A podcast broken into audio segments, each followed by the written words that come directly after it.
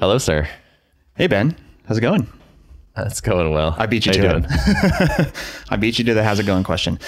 You did, yeah. Yeah, no, I'm doing well. I'm doing well. I have some family visiting in town this week, so it's been uh, just a, a good time uh, hanging out outside a lot and uh, soaking in some warmth that we haven't had in Minnesota for a long time. Yes, same. It is finally nice here. I've been biking around and it is great. Nice, nice.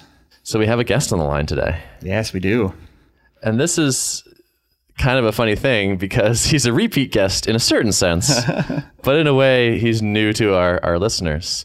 So our guest today is Paul Jarvis. Hi, Paul. Welcome. thanks for thanks for having me back after I messed up the whole episode last time we recorded. So last time, yeah, I mean, yeah, yeah, no problems. So last time Paul was on, we had a great conversation. It, it actually was like what I hope for from guests, which is like a feeling like you're the third co-host as opposed to just being an interviewee. And it was just like great. And then as we wrapped up, you saved a file and, and QuickTime crashed, and then and that was that. Oh god, I'm not even using QuickTime this time. So So anyway, after, after that little event, I, I now record a backup, and we have guests. And I'm doing that today. So the likelihood of this episode actually airing, I would say, is twice as high. So I think people will probably listen to this. now that you've implemented the Paul protocol, That's right. yes. You've made our system more resilient. yes, Awesome. So, so welcome back. It's, it's, it's good to have you. I'm curious what you've been up to. Last time we had you on because you had just published uh, Company of One, your new book, and we talked about that a bit. Is that still like the main thing you're focused on these days? yeah. I mean, the books tend to last for a little while, so it's still it's still going. Still doing interviews. I was in L.A. a couple weeks ago. Did a couple interviews. Uh, I've sold the rights, I think, in 13 languages now, which is my agent just sends me over like, hey, this is the rights for like the Ukraine. I, I, I encourage you to sign. And I then send them back like thumbs up emoji. I don't know how. I have no idea how. For that legally works. binding? The thumbs up emoji. I believe. I believe so. That's good. Selling it in multiple languages is that's a great sign, right? It means people they want it. It seems to be. Yeah. I don't. It's traditional publishing, so I don't have any actual numbers yet, but it seems like that's a good sign. I'm, I'm pleased. Mm-hmm. I'm pleased with that. I want to see the covers in in all the different languages. That's going to be exciting. And so, do different places publish the different language versions? Then, Are Yeah. you signing new agreements with new people? Yeah, so they're totally different publishers. So the publishers in say like the Ukraine or Korea or or somewhere else, like they buy the rights, they translate the book, they do a new cover design and interior design, and then sell it, and hmm. then I get royalties from them. So it's a total. It's like, and it takes like eighteen months. Like th- these books aren't gonna like if you're like, yes, I get to read Company of One and like Ukrainian. It's like, no, hold your horses for like a year and a half. Do you have any concerns about being translated incorrectly? No, not at all. Maybe I should. But yeah, I mean, I, I trust that they do well. My agent knows who is like a legitimate publisher and who is not in all these different um, places. So I'm assuming they do a good job. I, yeah, I don't know. Gotcha. Nice. Well, so uh, I'd love to maybe kind of try to do an updates episode if we can stick to that format. So maybe uh, we'll do do some of our updates. Uh, so Derrick and I usually just kind of talk about what's been going on in our weeks, and we'll kind of hit, hit you in turn. That sounds good to you. Yeah. All right. Nice.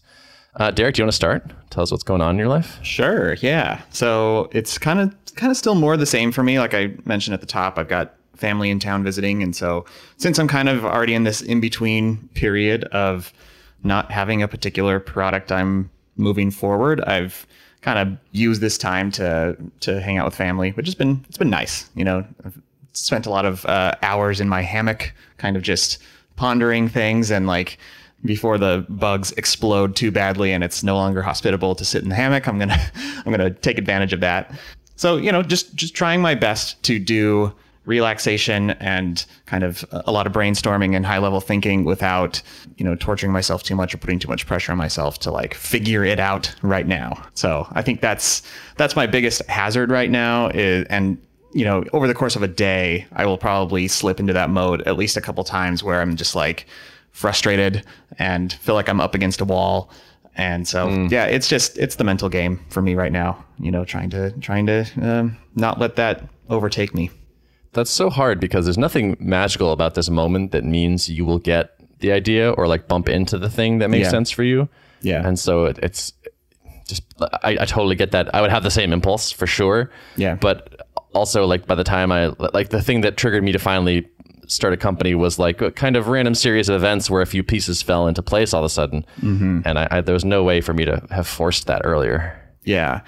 I think that break might be necessary, even though none of us, like all of the people who are like us that do the things that we do, Yeah. feel like the break is necessary between things. I kind of, I kind of think it is.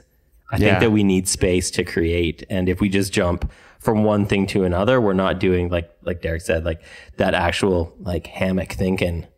Yeah, and it's like in a way it is being productive and I have to remind myself of that. Like there are a lot of ingredients that go into this whole creating new things business and a big part of that is like the unstructured time and the time to to think and to to ponder and like I think, you know, if I were to just go down the logical route of, you know, analyzing lists of business ideas and picking ones that seem the most logical to do, I mean, that's the that's what everyone else is doing. So you kind of have to find you have to find something that is novel enough and a unique enough take on something that you have an opinion about, but that also has a market. And and that's just a really hard thing to do. Um, and so Is there a chance that uh, like we're sort of exacerbating that by bringing you on the podcast each week and I mean, you feel like compelled to have an update of some kind? I'm not gonna lie, like it's a little bit challenging. Like I, I was um I was talking to a buddy about this the other day and he was like, This is gonna be this could be a little bit of a challenging thing that like it's since you're reporting weekly on this podcast, like you, you kind of feel like you have to have a deliverable.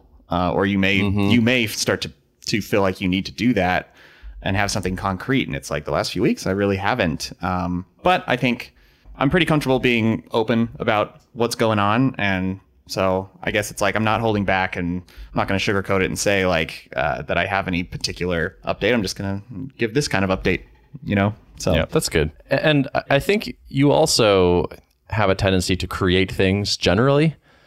Like you've been, you like you redid you redid your website, Yeah. and you've been posting interesting things, and you've been writing, you've been you've been making th- stuff, yeah, and so like I, I think that's kind of your natural mo anyway, yeah, and so it, that kind of that will sort of satisfy some of that impulse, I hopefully. yep. And I will say like not like not going into any details. Like there's there are a few things that I've thought about just building because I think one one route to to finding something is just just shipping like some small kernel of a of a product putting out in the world and seeing seeing what the reception looks like. Or even just just putting something out there for the sake of doing it even if I'm not putting a price tag on it and seeing what what that yields whether it's like a monetization strategy for that thing that I built or just serendipity machine just some some interest from people that leads me down another path you know? So I've been tempted to do that with a few things, but I'm still kind of like I'm hesitant to to cross that line into like building something because I know what I tend to do. I tend to get really excited about it. I tend to get too married to the to the idea or like really like want to to push it through and make it succeed, but I need to be I think I need to be care, especially careful not to get too committed to anything. Like that's probably one of the hazards I fell into with level was like I felt so mm. deeply that this was a, a, a problem that the world needed sol- solving, and like so I was just I was all in on it, which you need to be when you're committed to a business, but also you have to kind of have that hat on, especially in the early days of like I need to be looking for things to dis- disprove what I'm assuming, you know. So I, I think I'm I'm still hesitating to actually dive in and like start writing code for even just a small thing. The silence. I'm just waiting to see if Paul wants to say anything. No, I didn't have anything. I thought that I, I Okay. think that that's I think that that's good. Um, I think it's hard to hard to be in that space, but I yeah, Yeah. like I said, it's necessary. Yeah. One thing that came to mind as I was listening to that is like, Paul, I know you have your weekly newsletters or email, whatever you call your thing. And uh, I wonder if something like that might be a good idea to, to be doing during this period, Derrick. Like, it seems like you naturally want to do it anyway, but having some sort of like deliverable ish thing for a while might be like, it's just a good habit just to kind of keep going.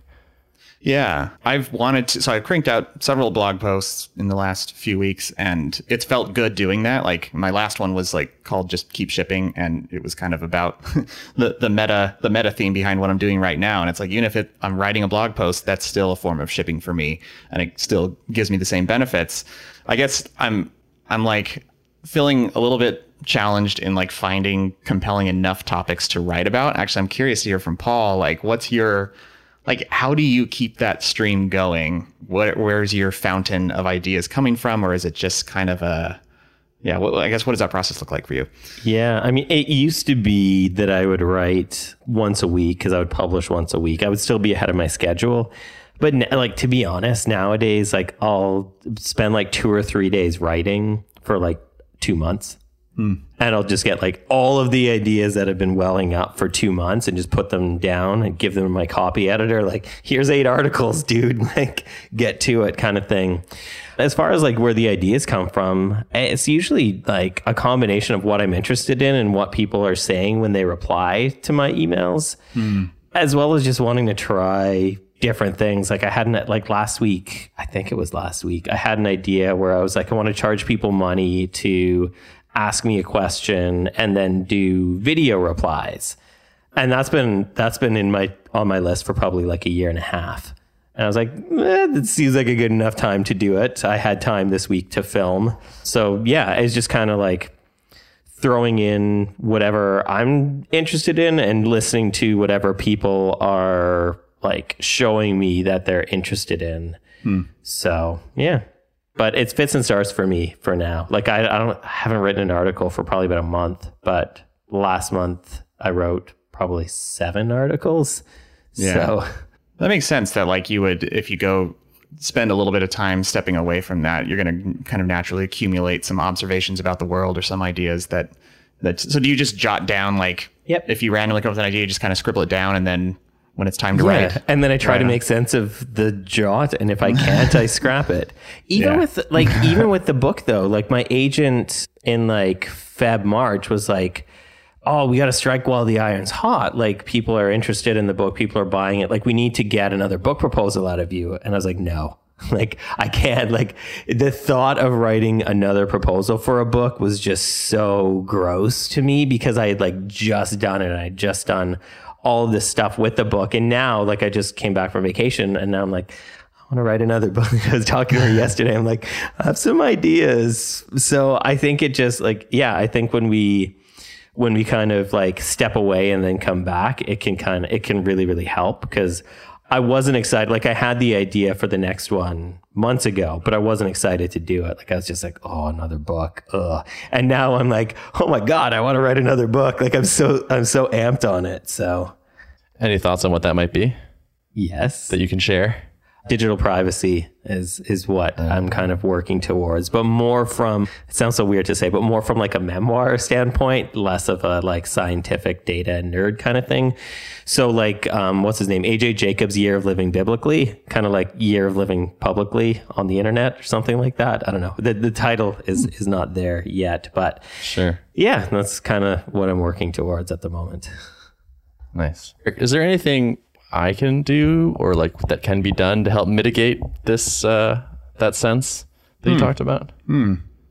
That's a good question. I mean, I think I mean I have found it helpful to be kind of in in community with folks. So like there's a few other founders that I'm in like a I'm in a little Slack based mastermind thingy and like it it helps me to be helpful to other people for sure. And so when when opportunities arise like in there you know, someone's like, hey, I, I'm reworking my pricing. Like, do you have thoughts about that? Or I'm like, I just rewrote the landing page copy on my website and like being, being helpful to people where I can, where I really feel like I have some, some good opinions to share is, I think, helpful. I guess it's still not directly, you know, helping me achieve my, my ultimate goal of finding another idea, but it's, it's at least, um, I don't know, helpful for mindset. Mm-hmm. What are your thoughts on working with somebody else on your next thing?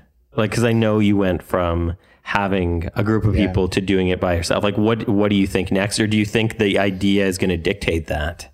I mean, I think realistic, like in reality, the idea probably will dictate it. I mean, I've so I, I kind of went through an exercise and I wrote a blog post about it where I'm trying tried to come up with my filtering criteria for my next idea and like you know so i have things on there like it can't be mission critical like like if my app goes down for a few minutes it can't like take down all my customers businesses or cost them millions of dollars um, and things like that. And one of them was like i mean i definitely am heavily inspired by kind of your your writing and company of one and like that is that is what i want. But as we know like it doesn't being a company of one doesn't uh, eliminate the possibility of having co-founders right? And so i think i think i'm open to it. I mean i had a i had a you know great partnership with rob on my last business and that was that was great. Um, I'm at the phase right now where I'm not really sure who I would partner with, and I I think of it kind of like a, like a marriage. So it's a pretty serious thing, you know, to to go into business with somebody. But um, yeah, I would say I'm not I'm not closed off to the idea. I think it just means like I'm aware of the fact that that the number the number to be considered successful and profitable needs to be a bit higher when you have multiple heads, and that's the only that's the main hesitation I have aside from being confident that the person I would be partnering with is someone that I really want to work with is just the fact that like we that means we have to grow it that much bigger in order for it to be, you know, paying us well. So So nothing I can do to help with this. I don't know. Do you have anything in mind, Ben? Did you? N- no, I'm just I I just like feeling like uh, premeditated guilt or something. Oh, Or else like I- I don't want to put like I don't want to put you in a situation where you're going to do something that is not ideal for you, basically. no, and I don't. I don't feel that at all. Like I think, yeah, it's hard for me to know what what would be helpful to me right now. Honestly, Yeah, that's fair. it's hard to know. Yeah. Yeah. Okay. Paul, I had this thought as Derrick was talking about Company of One, which is the title is like, I I feel like you may have like a little bit signed up yourself to explain 10,000 times that Company of One doesn't necessarily refer to one person. Like, did, did you go into this knowing that was happening? No, and I don't, I don't know why I didn't. I was stupid. Like, honestly, I was dumb. Okay. That Okay. it was that I was trying to describe a mindset with something concrete and literal. So, and even that that's why that's why I asked a question about about partners or co-founders because I've well, one, I don't have the skills to be a solo founder for a software product. My programming skills just aren't aren't there. But I have found the benefit in doing bigger projects than just like course or doing pro- ongoing projects that aren't just like courses or books or that sort of thing with another person and not even so much as like splitting up the the work more as like thinking it out and like with the co-founder that I have with Fathom like we basically challenge each other on every idea that we have and it becomes such a great like filtering mechanism to get to what the truth is or to get to what we should actually do. And I kind of miss that on some of my other projects where I am just working by myself. I'm like, what would so and so think? I'm like, oh, they're not on this project. like, mm-hmm. I'm probably gonna bug them anyways. But technically, we're not we're not co-founders on, on this thing. So I have found it helpful in that way. I've also found it helpful in working with somebody else in, in terms of like I guess like motivation where I was teaching a course for I've probably done about five years now. And two years ago, I brought on a co-founder of the course. I was kind of like the course was just running. I was just kind of letting it run. And then I brought somebody else on and she brought this like excitement about it. And then that got me excited. And then I started like really working on it again.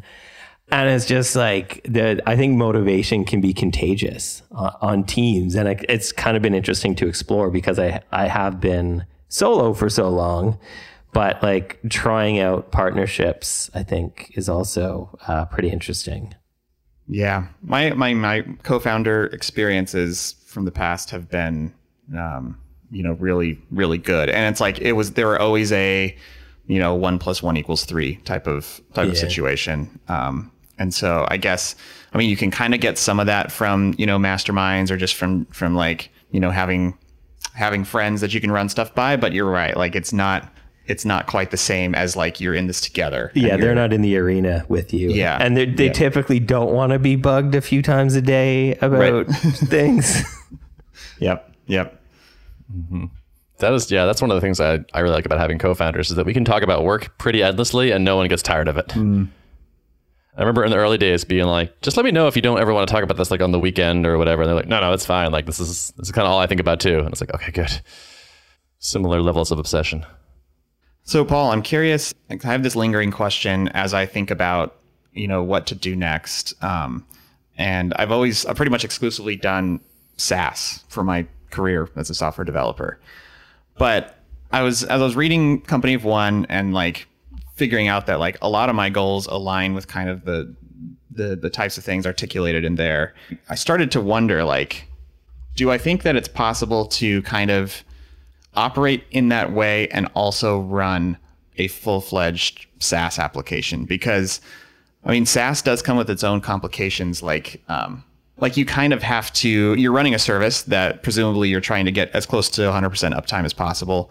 And so as the technical person that means if i don't have a lot of redundancy or backup then i'm on call all the time you know with 24/7 365 but to actually have the right amount of redundancy even just for that for keeping like servers alive. I mean you can't it's not like you can even just hire an engineer and then put them on call 24/7 so you kind of need a couple of them and then that that quickly can start to put the business i feel like into a into more of a we're scaling up this business as opposed to keeping staying small so i'm curious if you have thoughts about that for saas Yeah, and I mean, I've, I've been kind of going through that with Fathom, where I, I switched co-founders last year. I guess it was last December.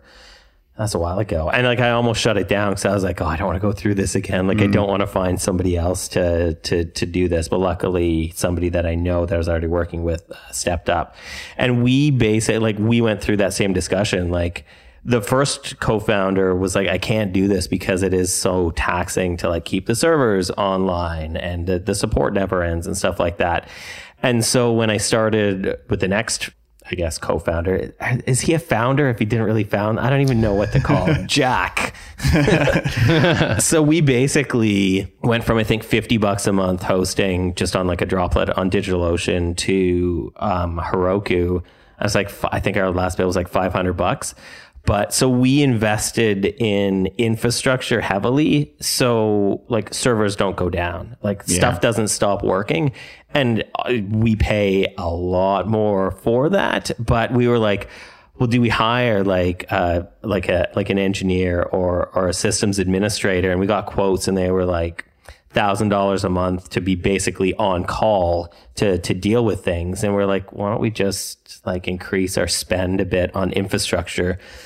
And so far, we've had like knock on wood, obviously, but like there's been no problems that have that have been immediate that needed to be fixed because everything is redundant and backed up and scalable on demand, and that. And so we were like, so like it sucks that uh, it's eaten into our our profit margin by a ton, but on the other side, like we don't have to worry about that as much. But Yeah. At the same time, like I just got back from being away for a month. and It's the first vacation I've taken of that length in a long time. And like I had the last time I took a vacation, I wasn't really doing products. I was mostly doing services so long ago. But like I had to basically do customer support every morning, only probably about 15 to 30 minutes. But like I woke up every day, I cleared out the support queue, and then I like went and did my holiday stuff and like that was kind of different and that was kind of like i didn't i wasn't really resentful of it but i was still like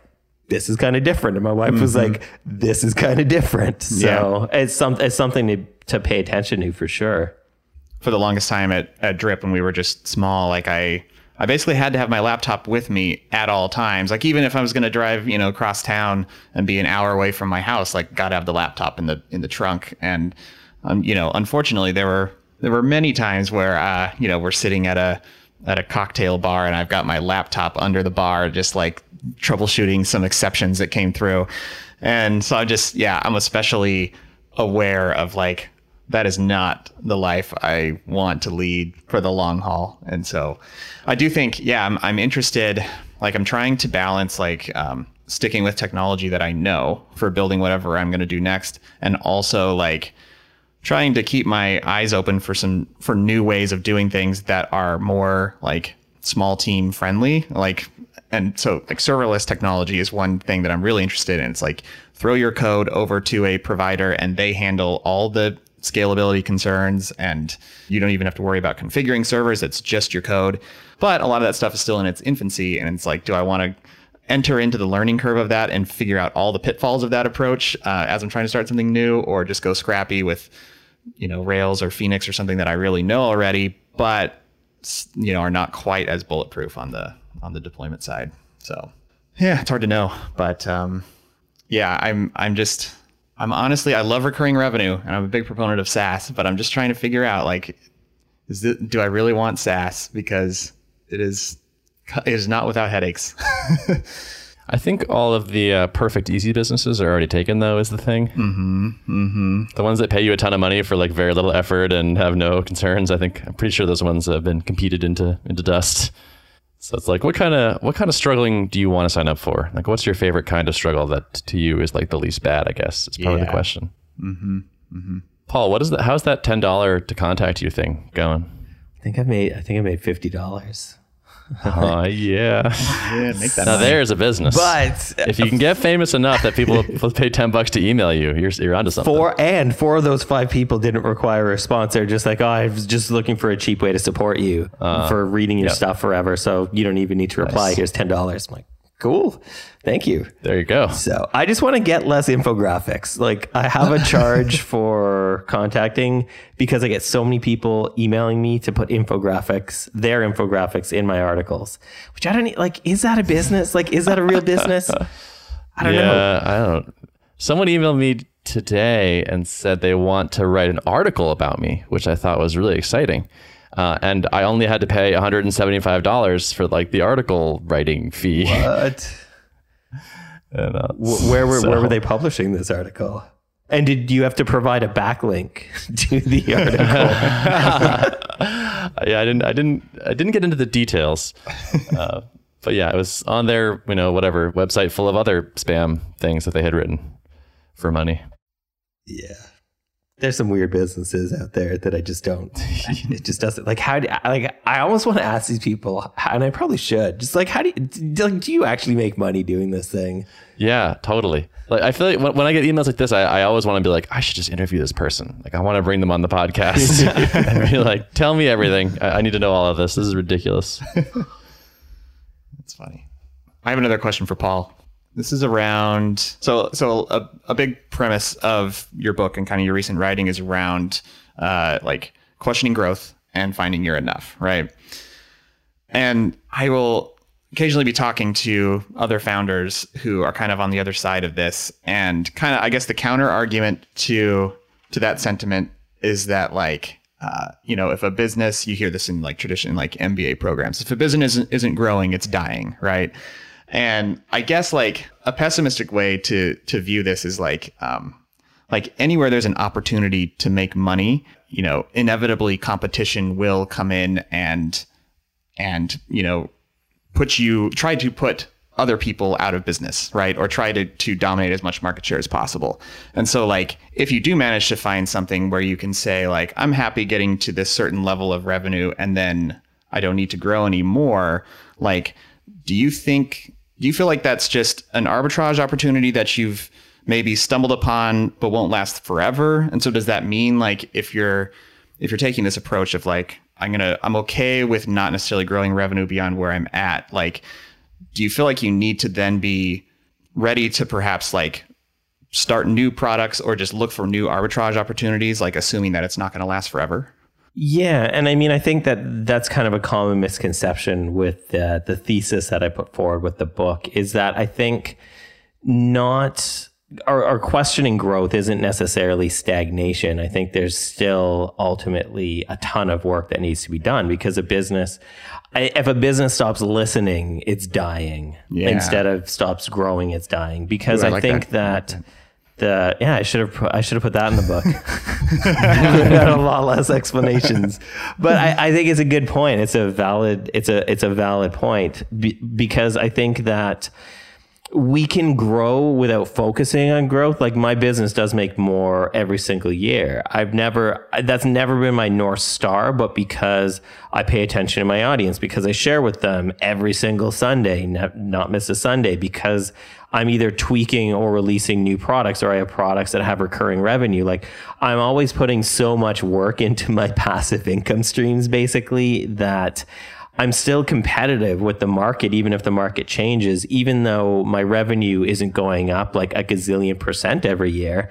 I'm still spending a lot of time paying attention to and, and catering to the people there. It's just like with my mailing list because once it reached a certain size, it was like, okay, I don't need to focus on getting new people on the list. I need to flip my focus focus on writing good articles that my audience will then share with other people and then they become like the growth engine. So I don't need to think about growth with that.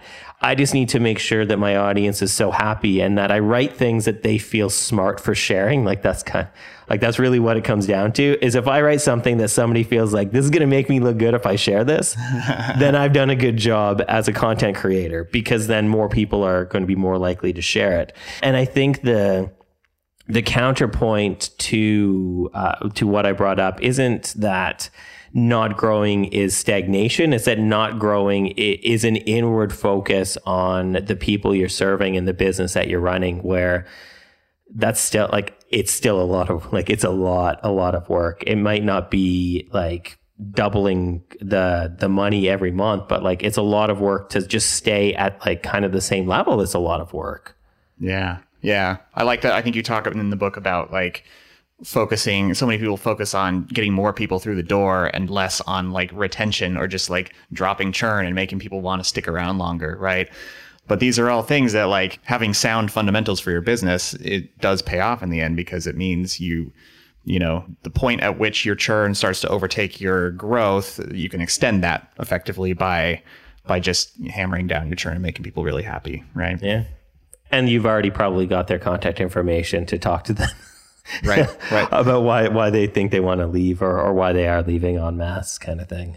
That's good. Do you have particular filtering criteria that you look at when you're thinking about starting something new? Like do you feel like there's some there's some big things that that maybe make something not not really fitting with the model and other things that do I'm on your team with mission critical. Like I don't yeah. want to, I don't want to run something that could get me out of bed at two in the morning. Like I like to sleep.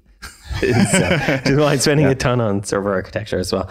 But yeah, I mean that's a big one. The, the other big thing for for me, and and relates to the book as well, is that I don't want to start something that's going to need to be huge. Like I don't want to start a, a project that would need to scale like people or ad spend with, with revenue. I want to find things that it can stay at a small level or just grow like a tiny bit as as it increases. And like that's been a big thing. And I, I've actually like canned a bunch of things because it's been like, well, this is going to take a lot to make a lot or or to get it to a sustainable place. And it's like, it's just not worth it to me. Even sometimes it's it's a matter of support and you don't really know support. Like it's it's hard to estimate support volume before you've started building the thing. And I've yeah, I've ended up canning I think two businesses because the the level of support was so high and I tried so like documentation and videos and better onboarding and like I tried all of the things and nothing like this is just a product that's going to take a lot of support and I could have scaled it up with scaling support and I was just like nah, this just this just isn't working for me. Like the type of person that I am, it just it doesn't work. So I, those are my two biggest criteria, to be honest. Yeah, and some of that is, I imagine it's that's where the skill comes in, and the experience is like knowing because some of that you can kind of try to test a little bit early on, I guess, to figure out like is this going to require a lot of support or is this going to yeah. be require a lot of people, but it's hard to know, right? Ultimately, like yeah, especially when you build stuff with other people's systems, like the WordPress plugin that I sell, it does well in terms of like monthly revenue, but people have a lot of support questions. And the kicker to that, when you're working with somebody else's platform or in somebody else's platform, is that 90% of the support questions have nothing to do with our plugin. that somebody has their theme installed wrong. Somebody has like Nginx set up so redirects completely muck up. Or it's like a million other things. So we basically have to solve WordPress problems to get just our little bit of like almost discrete, but actually not really piece of software working for them. Mm-hmm. So that I wouldn't have, because like I know how to develop WordPress like themes and plugins. So that's not something I would have thought of. Like I can figure out, like I have the tools to figure out if something's not working, what it is. But if people aren't developers uh, in the WordPress ecosystem, like they don't know. Like it's not their job to know what's breaking. It's just their job to be like, the last thing I bought was this. My site doesn't work anymore. I'm going to contact them. yeah. Yeah. I imagine that's, yeah, you hear about this with other businesses too, where you effectively, your support team becomes support for a downstream product or something. And for the internet. Got, yeah. yeah. It's got to be a little frustrating at times, I'm sure. Yeah. I've been that person before. Even as a technical person, sometimes you just like get it wrong, like where the problem is coming from, and I'm I've I've barked up the wrong tree, and then had to apologize later. Like, oh, that's I have a weird ad blocker plugin or something. Like it's it's been me sometimes. Mm-hmm. So I have a quick update. As long as we're as long as I'm making noise over here. Yeah. So I sent a, an email actually to the whole marketing list uh, this week, which was kind of exciting. We have set a launch date to launch publicly. Uh, so we're going to be launching Ooh. in August. Well, we sort of have a launch date. We have a launch month somewhere in August. nice. At the last minute, I like backed out the particular day, and I was like, you know what would be nice? It'd be like a little flexibility here. So let's let's just say August, and then we'll figure out exactly when in a couple of weeks. So that was cool. Uh, so I invited everyone that was already on the list to sign up uh, before then, but it, it, and so like there's been uh, like a nice uh, stream of signups since then, which is great but it's just it's cool to have uh, a line in the sand again, like a, a thing that we're working towards. I, I, always enjoy that, even when they're sort of arbitrary. Why did you draw that line now as opposed to like a month prior or a month later? Yeah, there's a so there's a, a, few factors going on. So one is that the app is in a honestly a good place. Like it feels like there's no reason to to gate people from it at this point. Like it, it feels pretty solid. It's not embarrassing anymore, and like not like oh, like you know just fragile, I guess. The other is, and there's two, two, two big ones. One is that so Slack has a feature in their product that allows you to do remote control, and they announced uh, a couple weeks ago that they're removing that, and they're going to do that uh, July, early July. So we're like, well, there's going to be a whole bunch of people who are suddenly going to become eligible customers in July. It sure would be nice to have the doors open by then. Unfortunately, we all have travel plan. All of us, all three of us, have travel plans for July. So I was like, well, we probably shouldn't launch and then immediately all go on vacation. So it's like, all right, well, I guess August is when we're going to do it. So we're just going to shoot for early August and, and hope that works. Nice. That's exciting. Yeah. And so I know you were kind of debating like, should I stay in this like superhuman style invite only phase for a while or should I launch to the world? And where like, obviously you end up deciding to launch, but did you, I mean, kind of what was your thought process behind that? I don't know. Should we tease it? I guess so. So like, so we talked to Rahul. Uh, that episode is going to be actually no, that that'll, that'll already be out actually. So yeah, never mind. So so you've heard us talk to Rahul, and I asked him about it, and I thought his reasoning was like reasonable as like as to why you would do this, but it didn't it didn't strike me as like particularly compelling. Like it, it felt more like like it, it seemed like his position was keeping it tightly controlled is good because it increases your net promoter score. Like more people that use the product love the product. And like I'm okay with people using it and not finding it a, to be the best fit for them. Like I don't I don't actually need to, to weed those people out. I don't need to create a viral sensation or grow huge and uh, it felt a little bit like copying that would just be copying a kind of a side effect or like a not a primary action of a business because I thought the rest of the business was cool. Uh, and so it just it just seemed like all right, let's let's do this. Yeah, I also suspect that like I don't know. I mean, different products have different levels of complexity, uh, like user interface level complexity. I'd say like mm-hmm. obviously you guys are dealing with a lot of complexity under the hood, but on the surface, it's a it's a fairly straightforward you know value delivery. And for an email mm-hmm. client, there's just there's a zillion different things you could build into it. There's a zillion different ways you could get steered off track by people who are not a great fit for for yeah. your core mission. And so I think I think it's wise for them if for no other reason than to like keep their product team focused on figuring out the best things to build by keeping it constrained. And I feel like that's not necessarily a constraint that or a, a need that you guys have, you know. Hmm. Yeah, I mean, honestly, one of my takeaways from that conversation is it seemed like we were motivated by somewhat different things. where he is sort of in the his his goal was to like grow by a certain percent every week or every month and just do that as long as possible and scale up as much as necessary to do that. And that's not my mindset. And so it was like I I felt like there was a whole um, we, we were a bit mismatched in that way. So just aping that sort of practice would make even less sense than usual. And it's probably not even a, a great idea most of the time, even if we did have the same goals. Yeah. Yeah. I agree. No, and, and- but and uh, I'm so yeah, so I feel good about it. I'm actually looking forward to opening the doors. Like as we've as I've like opened it up more and more, I've I've enjoyed it. Like it, it feels good. Like and like moving more parts to sort of self serve and like start to build the engine and like oh now this part connects to this part and I don't have to like I don't have to manually manage this thing anymore. It's it's just it's fun for me. I like trying to like tune a self service engine i find that really appealing more so than like let's keep it sort of tightly controlled and i'll decide who gets to come in and we'll do manual stuff for everybody. Just just more more my my type of tea my type my type of tea.